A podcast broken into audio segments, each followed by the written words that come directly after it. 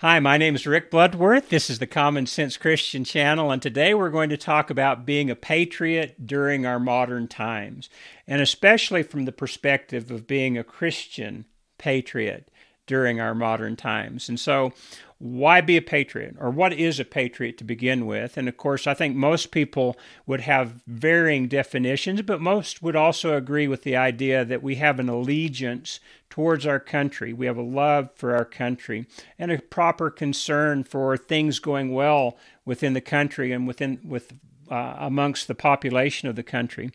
Uh, but as we've come into our modern times, we see that patriotism is kind of being redefined from an allegiance to your country and what it stands for to more of a partisan allegiance between various political parties or political ideologies. And so our patriotism, I believe, is somewhat confused right now.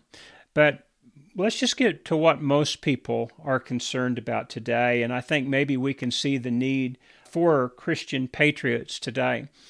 We have a huge problem right now on our border in the state that I live in, in Texas. We've, during the past three years, all the border states across America have had a total of about 9.3 million illegal immigrants coming across the border. Not all are illegal, but most are coming in without going through the proper channels that they're supposed to go through. And so, because there's so many of them, they're just processing them at the border and saying, "Here, you come in at this court date, and and uh, we'll talk about it." And so, and then they're off, and and they're just released into the general population. Well, it's overwhelming the resources of these border states, so much so uh, that they've had to raise taxes on their citizens in order to pay for that. Imagine the irony of that for a moment paying your federal taxes to allow one entity to allow illegal immigration while you're paying another entity to stop that illegal immigration from going on. And so you've got money coming out of this pocket for one thing and money coming out of this pocket for another you're paying for the problems that, that you have. That shouldn't be, should it? That's not right. And part of being a patriot, I believe, is making a stand for what's right. But again, we, we have all these problems, and whatever your thoughts are on, on immigrants, whether they should just all be allowed to come in or not, you have to admit that it's starting to overwhelm our resources because we have so many coming in at one time. And the states cannot afford to be paying for all of their medical and their food and their housing or even provide for all these things logistically. It just it's just not possible. And so a lot of these states have started shipping them off to other states who by the way have not appreciated that and are starting to realize that perhaps we do have a problem with our borders. It's gotten so ridiculous in recent time that we have one part of our government putting up fences and and wire to keep people out while we have another part of our government tearing down those fences and the wire to let people in. Now, whatever you think about that, you have to admit that doesn't make an awful lot of sense, does it?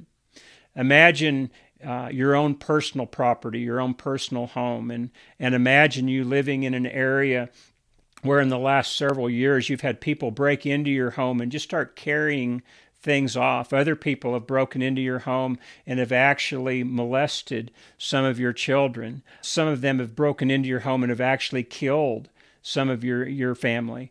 What do you do? Well, you start taking action, don't you? At the very least, you're going to try and strengthen your doors and maybe even put a, a, better fence around your property.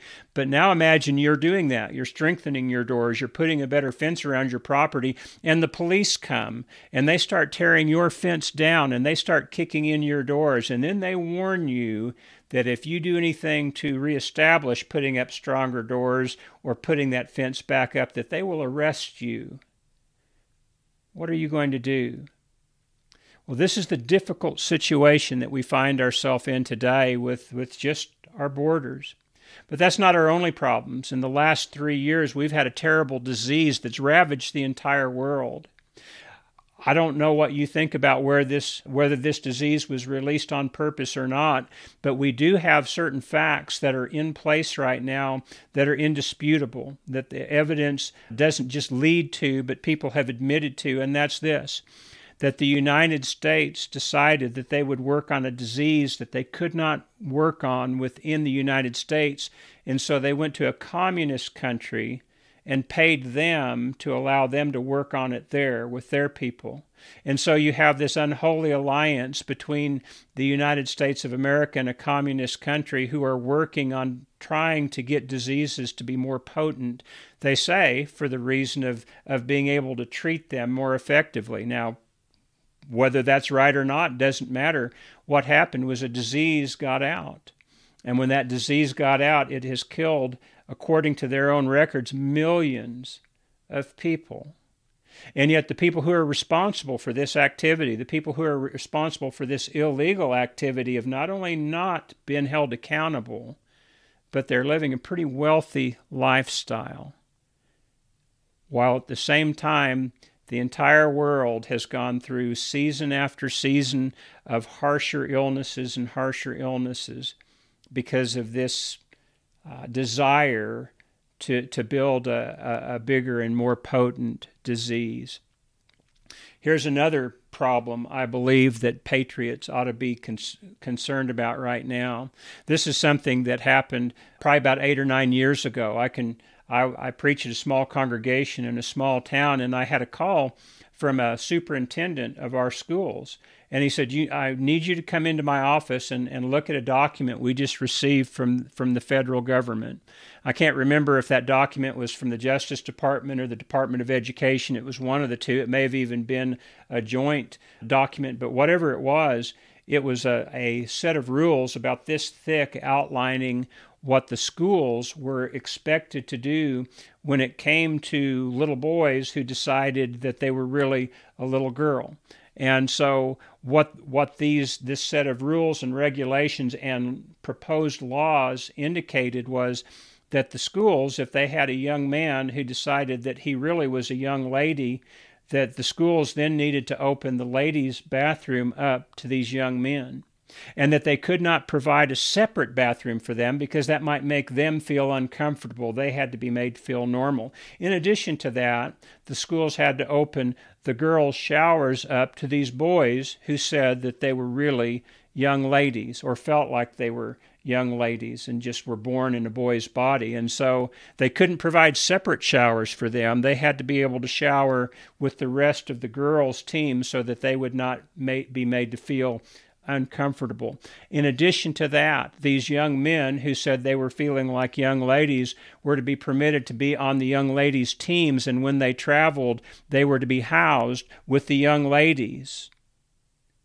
To share beds with the young ladies, and they were not to be given different rooms because that could make them feel uncomfortable. And so the superintendent called me in and he showed me this, and, and I read through it, and and he just asked, what can we do about it? And of course, I was just as stunned as he was. And I said, well, we're going to have to fight it. Well, what if, what if we don't win? And the answer is, well, it's going to shut the school down for all practical purposes because good parents are not going to allow their their daughters to be involved in a situation where they're going to be sharing the most private of facilities with young men, or even if these young men identify as young ladies. They're just not going to do that. Well, fortunately, we lived in a state where the governor came out and said that this was not going to be done in Texas, that this could not be enforced in Texas. And so the problem has gone away for a while, but some of you live in states where this problem is at the forefront of what you're dealing with. Some of you live within cities within our state, the state of Texas, who are also very sympathetic to these young men who say that they're young women and are going ahead and allowing them to be involved with these things that we've talked about. Well, again, patriots, people who love their country and who love the people within their country, are going to be rightfully concerned about this. In in just the last few elections, we have, have started coming up with another problem that I believe patriots should be concerned with, and that is all of a sudden we've forgotten how to count votes. And so we don't get our votes counted quickly. We'll go to bed one night with one candidate way ahead, and then we'll wake up a few days later finding out that they have found all sorts of votes that showed that the other candidate won. Now, whether this is true or not, whether this was done legitimately or not, really doesn't matter. How have we gotten to the point where we can balance billions of dollars to the penny every night within our banking system without flaw, but we can't even count a little over 100 million votes? It's hard to it's hard to fathom, isn't it? And again, patriots have a right to expect better from their country. So, what do we do? Well, one of the things patriots have done from the very outset of this country was they prayed. Before this nation was even a nation, when people were starting to come over here from other countries and fleeing in part because of religious persecution, when they came here within the settlements, they had regular prayers within those settlements. Sometimes when they would do that, they would have an outbreak of disease or they were having a drought or whatever but but when they would do that it wouldn't it was not just a day of prayer. Very often it was a day of fasting and and uh, repentance and prayer. In other words they were going to try and take the things that they knew that weren't right within their life and repent of that and ask for God's forgiveness before they ever even dared enter into a prayer to ask Him for help with the various things they were doing. This was something that happened within the settlements at first and then with the colonies after that. In 1768, when we started really having problems with the frictions between the British government and the people who lived, who are British citizens in the United States of America or on this continent, obviously we weren't the United States yet, but in 18, or 1768, they started issuing proclamations in the various colonies and, and in cities within those colonies that called for days of, of uh, prayer and humiliation and fasting. The humiliation was the idea that they would humble themselves before God, that they would confess their sins to Him and ask for forgiveness, and then they would ask for help. Well, this became something that was quite the occurrence, the common occurrence within the United States. At the first day of, or excuse me, at the first Continental Congress in 1775, they issued a proclamation recommending a day of public humiliation, fasting, and prayers to be held within the English colonies. This was done by no less people than John Hancock and John Witherspoon, who was probably the most prominent preacher in America at that time, and they were urging the colonists to be praying for for peace. They were urging them to be praying for King George to, to have a change of heart. And so this was something they were very serious about. This proclamation was sent to every town within the colonies after this after it was made by the first continental congress. And john, john adams wrote that the popular response was gratifying so gratifying that a special day was more widely observed than the practice of going to church. And after this success congress determined to call for a day of fasting and prayer each spring when George Washington was the commander in chief of the Continental Army in 1789, that Continental Congress passed a proclamation for prayer, for fasting, humiliation, and prayer, is how it read. And so it was to be held on Thursday, May 6th of 1789, during the war. And so or excuse me, 1779, not 1789, but during 1779, May 6th of 1779. And so what, what Washington did was he had a day where his men could not work and they couldn't take part in recreation in order that they could uh, meet this proclamation encouraging them to fasting and humiliation and to prayer. In March of 1780, Congress again announced a day of fasting, humiliation, and prayer to be held on April 26th. All through the Revolutionary War, time and time again, they would come together to repent of their sins, to humble themselves before God, and to ask for His assistance. Well, after the war was won, the, the practice of national prayer was continued through George Washington's term and through John Adams' term, but then it was something that just kind of went by the wayside until 1862. A man by the name of Abraham Lincoln signed a declaration on April 30th, 1863, that uh, called for a national day of humiliation, fasting, and prayer.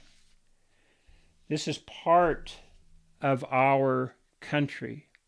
This is part of one of the things that made our country great was the fact that we turned to God at times when we needed his help. We acknowledged that need for his help and we repented of our sins and then we asked him for that help. Well, we still have times of national prayer today, but they're nothing like that. They don't call for us to repent and then pray. They just call for us to pray.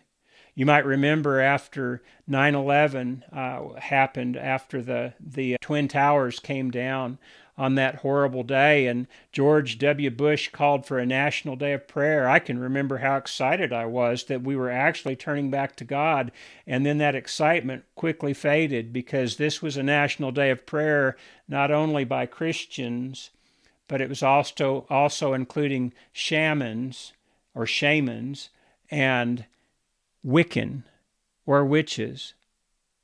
And so, on this National Day of Prayer, that we were supposed to humble ourselves before God and ask for His help, we were praying side by side with those who were idol worshippers and with those who were devil worshippers. And you can see how well that National Day of Prayer went. When you pray to God side by side with idols, side by side with demons, you, you can't expect success. So, what's the solution? Part of it, I believe, is to return to a proper sense of patriotism that is led first and foremost by a proper sense of what it means to be a Christian and what it means to be a patriot, why we're being patriots. George Washington, when he came in, he warned the people about this spirit of party that seemed to be developing. And he warned them how this would divide the nation, not unite it. And, and a lot of people today consider themselves patriot if they have an, patriots if they have an allegiance to a political party, Republicans, Democrats, whatever it is. And so they've divided their allegiance. It's no longer for the nation, it's for a particular party within their nation. And I realize that they have an allegiance towards whatever party they have an allegiance for because they think it's the best for the nation. But a patriotism that's divided isn't a patriotism, it's a recipe for disaster. It always has been. One of the things I really like about studying the Bible is you can go back and you can see various periods of time where people were in situations very similar to the ones that we're in.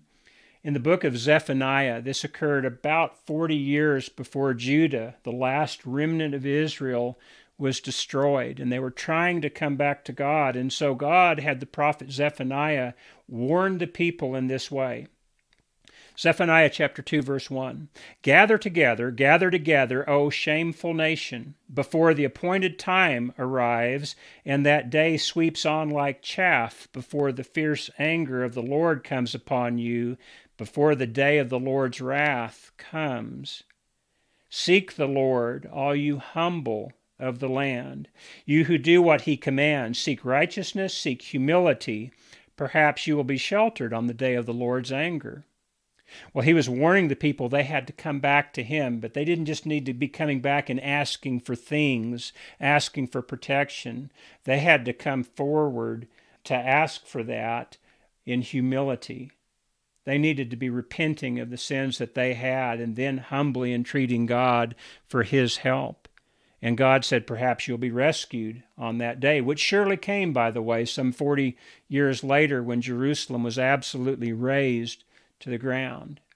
But there was a remnant that was saved, and no doubt it was the remnant who had been praying to God for their help, humbly praying to God for their help, and repenting while they were doing that. Well, after that time, after Jerusalem was destroyed and they were carried off into captivity, and now they're trying to come back from captivity and rebuild the nation, at least rebuild the city of Jerusalem. this says this this says this in Zephaniah chapter 1 and verse 3. Thus says the Lord of hosts, return to me, declares the Lord of hosts, that I may return to you, says the Lord of hosts. You notice anything in that? Three times he refers to himself as the Lord of hosts. He's the Lord of heaven, the Lord of the armies of heaven. He is the King of kings and the Lord of lords. And three times he says, Lord of hosts. In that small statement where he says, If you'll return to me, I will return to you. You want to be a patriot? You want a return of what this nation used to stand for? You're going to have to return to God first.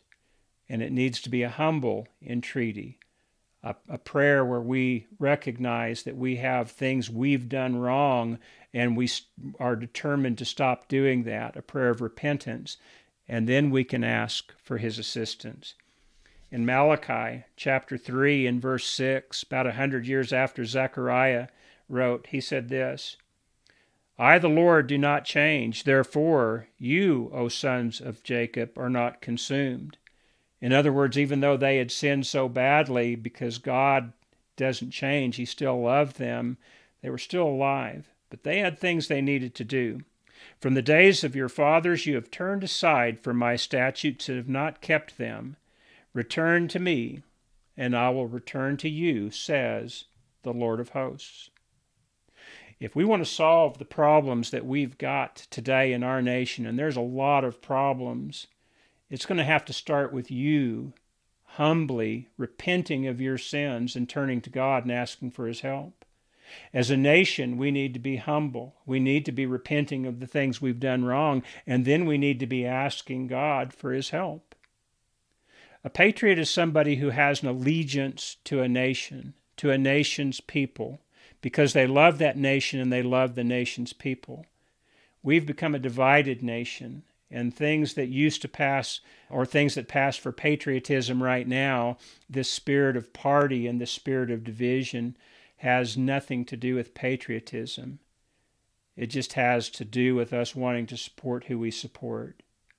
Now, I realize that we're frustrated. And I realize that there are people who are saying that they will help restore this country if we will give them our support. I'm not suggesting you're a bad patriot for doing that. But I do want you to think about this. Until we've repented and humbly turned back to God and ask for His assistance, there can be no help for this nation. We have serious problems, but they're not so serious that they can't be solved. But we're going to have to do our best. I hope you consider yourself a patriot. I consider myself a patriot. But before I'm a patriot for this nation, I'm a servant of God. And so we have to serve Him first. And, and we have to acknowledge that His way is right and that our way has been wrong. And then once we've repented of that sin, I believe we can then start entreating Him to help us out to restore this nation to the greatness it once enjoyed because it was one nation under God. Well, that's it for today. A lot to think about. Uh, if you have any comments, I would encourage you to put them in the in the comments below. I know you won't agree with everything I've said. That's all right. I assure you that I'll respectfully answer your comments on that. But I'd also appreciate it if you'd subscribe. That will help this channel out. If you'd like this uh, video, that will help it get to more people. But until next time, do your best to, through humiliation, humbling yourself to God, to return to Him, and think about ways then that we can be helping this country that we love so. God bless you. We'll see you next time.